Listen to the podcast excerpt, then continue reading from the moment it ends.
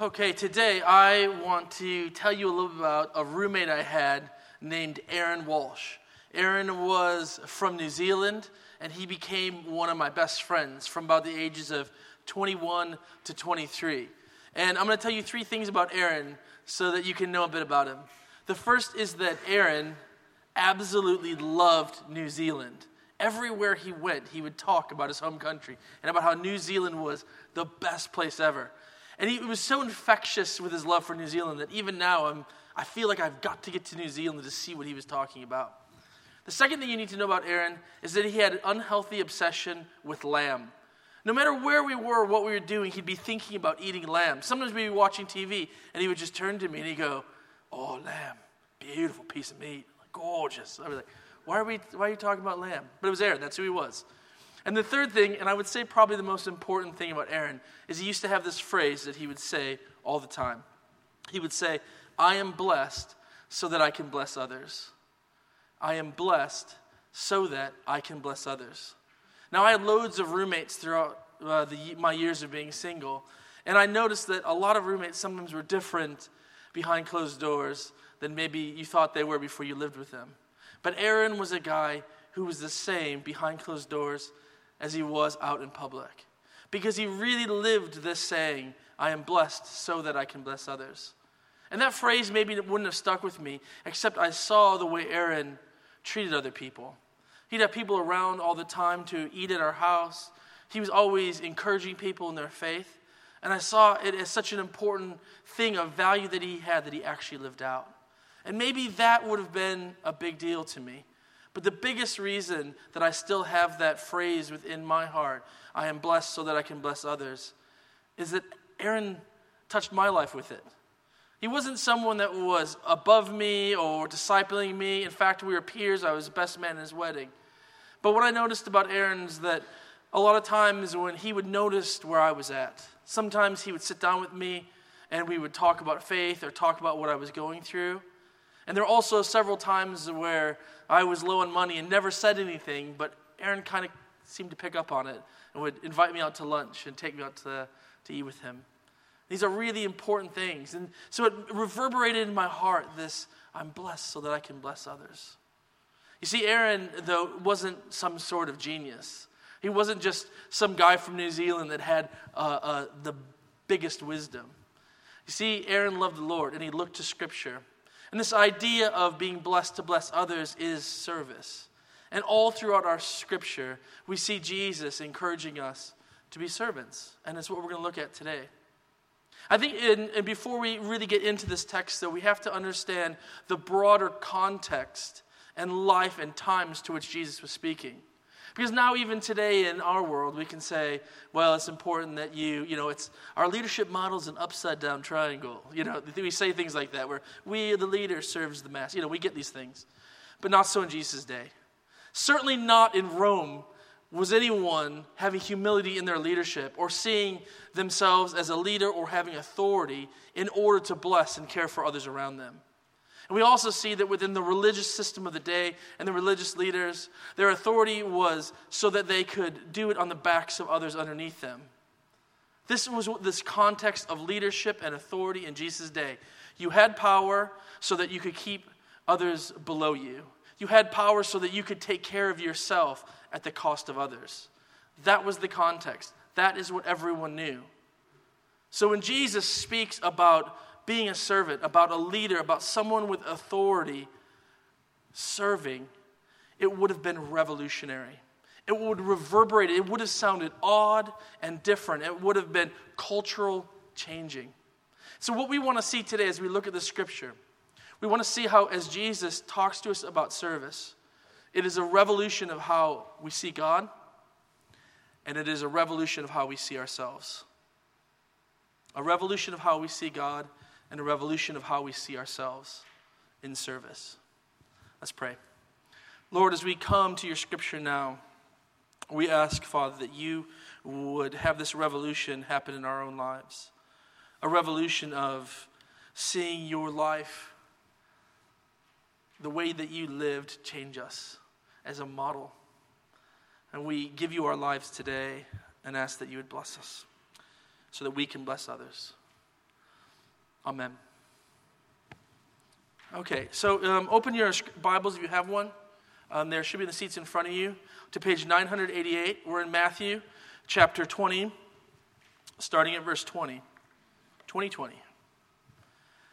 So, even though our reading starts at verse 20, in order to kind of get the full picture of what's happening here, we need to kind of look back to verse 17. And what Jesus is doing is uh, we see a shift in where he's going and how he's operating. See, we've been going through the book of Matthew and we've seen Jesus teaching and kind of laying out his perspective on how to live life. We've seen him healing people and talking about the kingdom. But now in verse 17, we see here, he says, Now Jesus was going up to Jerusalem. And this is a shift for Jesus because Jesus knows that in Jerusalem he's going to die. He has a clear idea of his purpose and where he, he is going. He knows that Jerusalem is the place of his death and his resurrection. He's clear about that. But his disciples still don't know. So as he gets closer to this uh, cross experience, as he gets closer to this pain and punishment, he begins to reveal to his disciples more about who he is and his purposes. So we can see in 17 to uh, 19 that he's very clear with his disciples. He says, Listen, here's the deal, guys. This is the third time I'm telling you this now. I'm going up to Jerusalem to die. I will be handed over, I will be crucified, and I will rise again. Now, for us, because we know the whole story, this is really clear, isn't it? You think, whoa, well, he does do that. We've got the other chapters in the Bible, we know for sure that's what happens. But for his disciples, we have to see that they're still in this kingdom making mode. They still think Jesus is going to come and bring forth a new government and a new authority. But with this death language, maybe they're saying, maybe there's something more. Maybe there's something about a kingdom in the other life. So, with this in mind, we have James and John walking up to Jesus with their mother. And she kind of doesn't get it. And that's okay. Jesus isn't really mad at her, but she kind of says, All right, Jesus, you're going to die. How about you take care of my boys? Huh? How about in the afterlife? I don't know why I'm using that accent. That's probably not how she sounded, but it, it feels to me like that's how she would have talked. Take care of my boys, huh? I got John and James, take care of them, look after them. And that's how she sounded. Okay.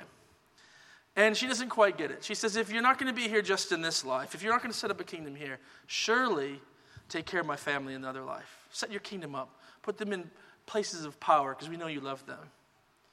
And Jesus says, You're still not really getting it. You're still not really getting it. And the verses that come to follow, we see Jesus pointing to a different way and a way of service. And he actually points back to who he is, which actually shows us who God is. And this is the revelation, the revolution. So, three things that we see in his response to this question from John and James' mother. We see his first question, his first um, question back is, Can you drink the cup I'm about to drink? And this might seem odd, but this cup that he's referring to would have linked in their minds back to Isaiah and is talking about the cup of God's wrath. You see, Jesus is a suffering servant. And he knows where he's going and what he's going to do. And he knows that suffering is in his future. In fact, we can think of the same cup in the Garden of Gethsemane as he is crying out, Lord, take this cup from me. This is so different than the leaders of that day that would have seen leadership as something that would have protected them from pain and suffering. And yet we have a God who's willing to step into life. And the thing is, Jesus, this is what's interesting. He doesn't suffer for his own sins or his own deeds, he suffers for our sins. This is the ultimate act of servanthood. He goes to that cross as an act of servanthood. He suffers for the crimes of other people. He lays down his life a ransom for many. This is so different than the view that maybe they would have seen God as, as the God who came with smoke on in the Old Testament on top of mountains, or was hidden behind a veil in the temple.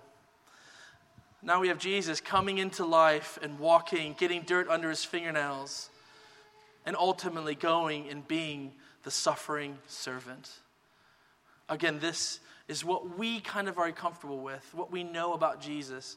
But this is revolutionary in the idea of who God is. So he's the suffering servant. And as we go back through the scripture, Jesus says, Listen, John and James, can you drink this cup? And they will. Because as a model, they also will go and be martyrs. James will, and John will be suffering as he is exiled onto an island. But then he says, But here's the deal I can't give you that seat. Because I can only give you, can, that is for my Father. And this is the second thing we see about Jesus, is that he is the following servant. Now, I saw today, because it is Father's Day, I saw today that 94%, this is something I saw on a, a YouTube or something. Today, 94% of teenagers will go to a YouTube video before advice from their father. So happy Father's Day, guys. Uh, they're not really listening to us. No, that's a bit hard. But today, I was thinking about that, and I was going to preach on this, and I was like, oh, that's a bit harsh. That's not, that doesn't feel so good as a dad. And I was uh, going out to my, I have a little man cave, a little man shed that I go to.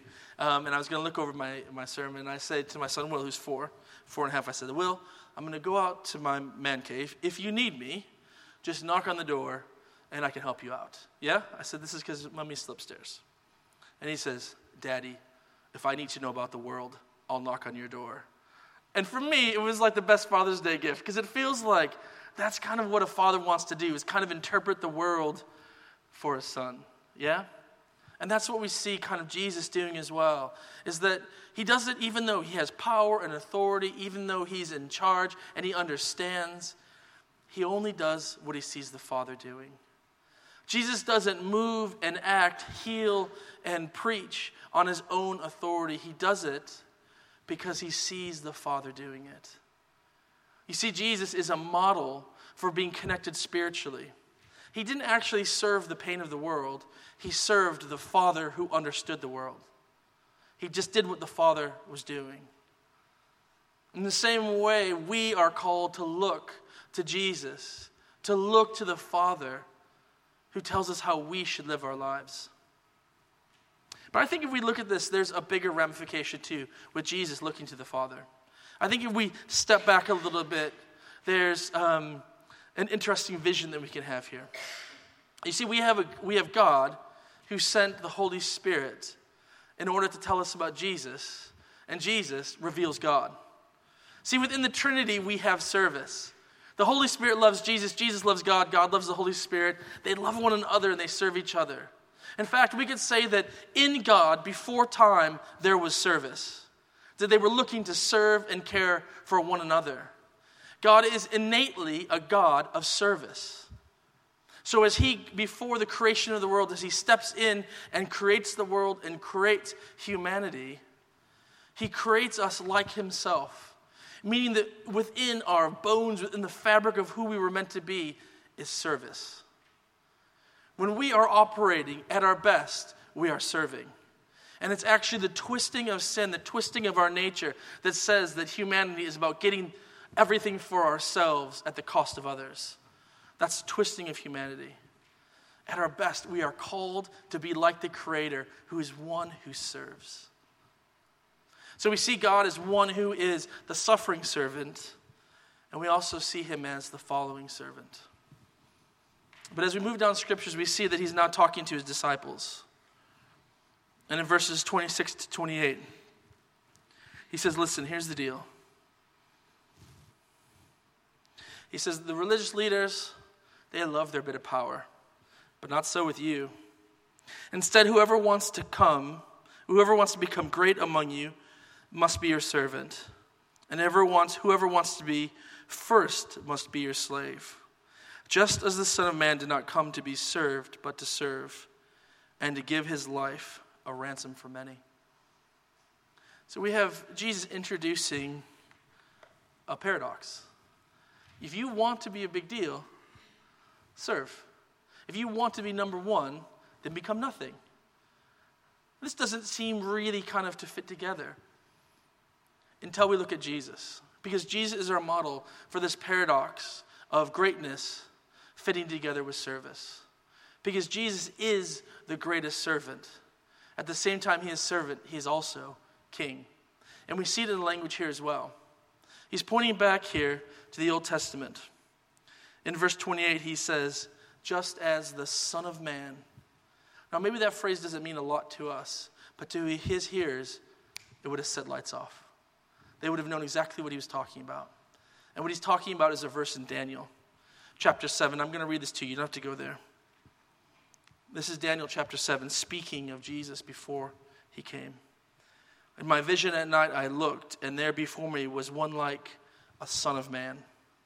Coming with the clouds of heaven, he approached the Ancient of Days and was led into his presence. He was given authority, glory, and sovereign power. All nations and people of every language worshiped him. His dominion is an everlasting dominion that will not pass away, and his kingdom is one that will never be destroyed. Jesus is clear as he's going to Jerusalem to lay down his life in the service of others that he's, he is also king.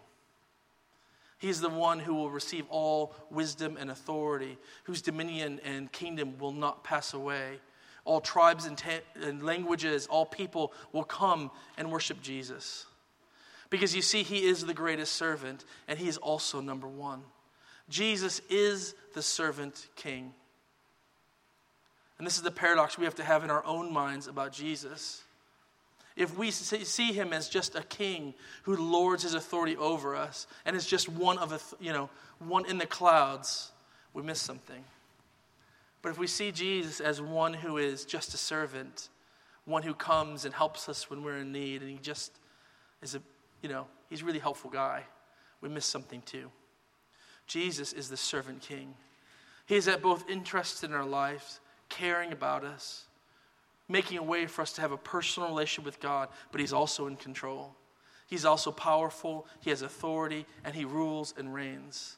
This is Jesus coming together, the servant king.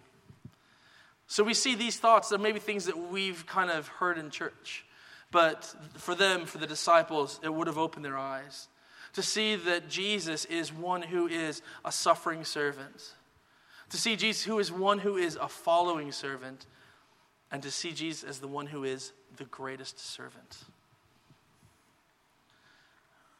So, what does this do for us? What does it do for the disciples?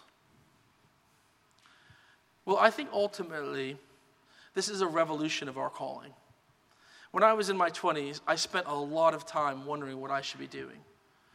All the time I was saying, God, what should I do? Who should I be? What should I do? Should I do this? Should I do that? It was constantly on my mind. I want to do the right thing. And it occurred to me somewhere in my early 30s that Jesus seems to be more about not what we do, but who we are.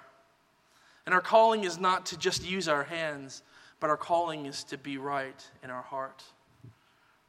You see, the fact is, is that we are called not just to do service, but to be service. We are called, our calling is to think and act like servants. And this affects our identity as well. We aren't people that go and say, oh, this Sunday I'm going to do a service project. All that we are comes from our heart. We are servants. This changes us as individuals. It changes us as we go into our lives, whether it's university or work or uh, taking care of the kids or retirement. Whatever the thing is that we do, we're called to be servants. We're called to go out and live listening to Jesus, being blessed, listening to the Father, so that we can bless others. That is our calling and identity.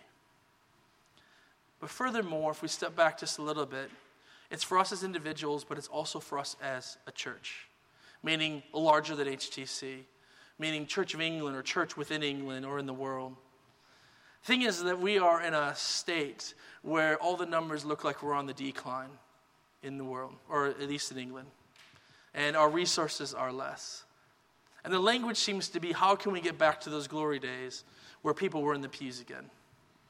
And I think that our decline is the biggest blessing we have because it makes us ask who are we? Do we exist as a church just to satisfy ourselves, just to make ourselves feel good, or are we called to be a servant church for this world? To live outside of these walls, caring for the needs of this world. I'll tell you what, this week there's been loads of dark stuff all over the news, and it's hard to even think about how to act. but it makes sense when we see that we are called to serve. The church is called to be out in the world, loving, loving, loving. That is who we are.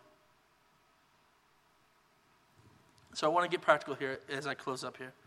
Because I've talked a lot about, you know, kind of how we see God. And I've talked about how this is a revolution for us in our lives as well. But what do we do on a Monday morning? Well, I want to make it really simple. Yeah? I want you to wake up and I want you to pray. Yeah? And I want you to pray a different prayer. I don't want you to say, God, help me become a servant.